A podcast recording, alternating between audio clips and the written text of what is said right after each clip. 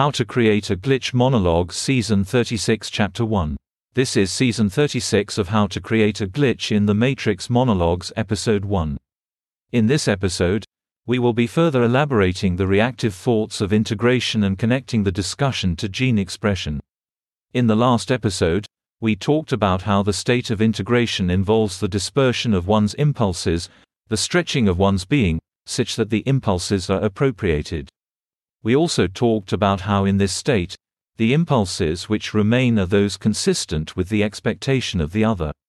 With this episode, I would like to elaborate the manner of that appropriation. First of all, you must imagine a person's mind, the genetic information, as a kind of real estate. In the appropriation of an impulse, the impulse is appropriated by the transposition of its affirmatory nature to the other. In other words, your mind will no longer generate an affirmatory impulse in relation to yourself, with regards to that particular trait, but rather will generate an affirmatory narrative for the other, enhancing their expression of the corresponding impulse. Part and parcel of this is the recognition that to be effective, appropriation must involve individuals who possess the genotype corresponding to the underlying behavior, but not necessarily its phenotype.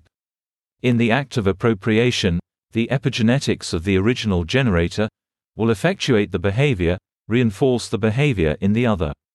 Thus, this affirmatory narrative generates, in the mind of the originator, a kind of reactive emotionality, a corresponding piece of the affirmatory puzzle generated for the other.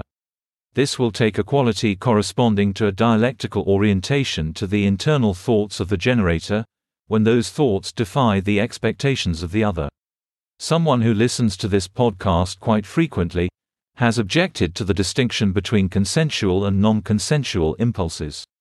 Their objection amounts to essentially the point that there are degrees of consensuality. In their view, it is not entirely accurate to portray a binary choice between consensuality and non consensual impulses or realities. To this, I would say that they are indeed right and wrong for the following reason.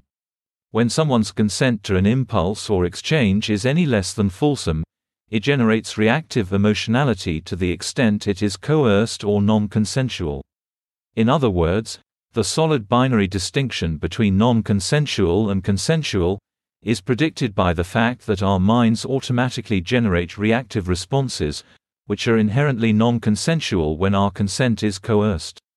When we feel coerced, or otherwise a somewhat unwilling participant of a social endeavor, that means that our reactive emotionality generates dialectical thoughts to the subject of that coercion. That's the end of the podcast for today. If you enjoyed it, please like, comment, and subscribe.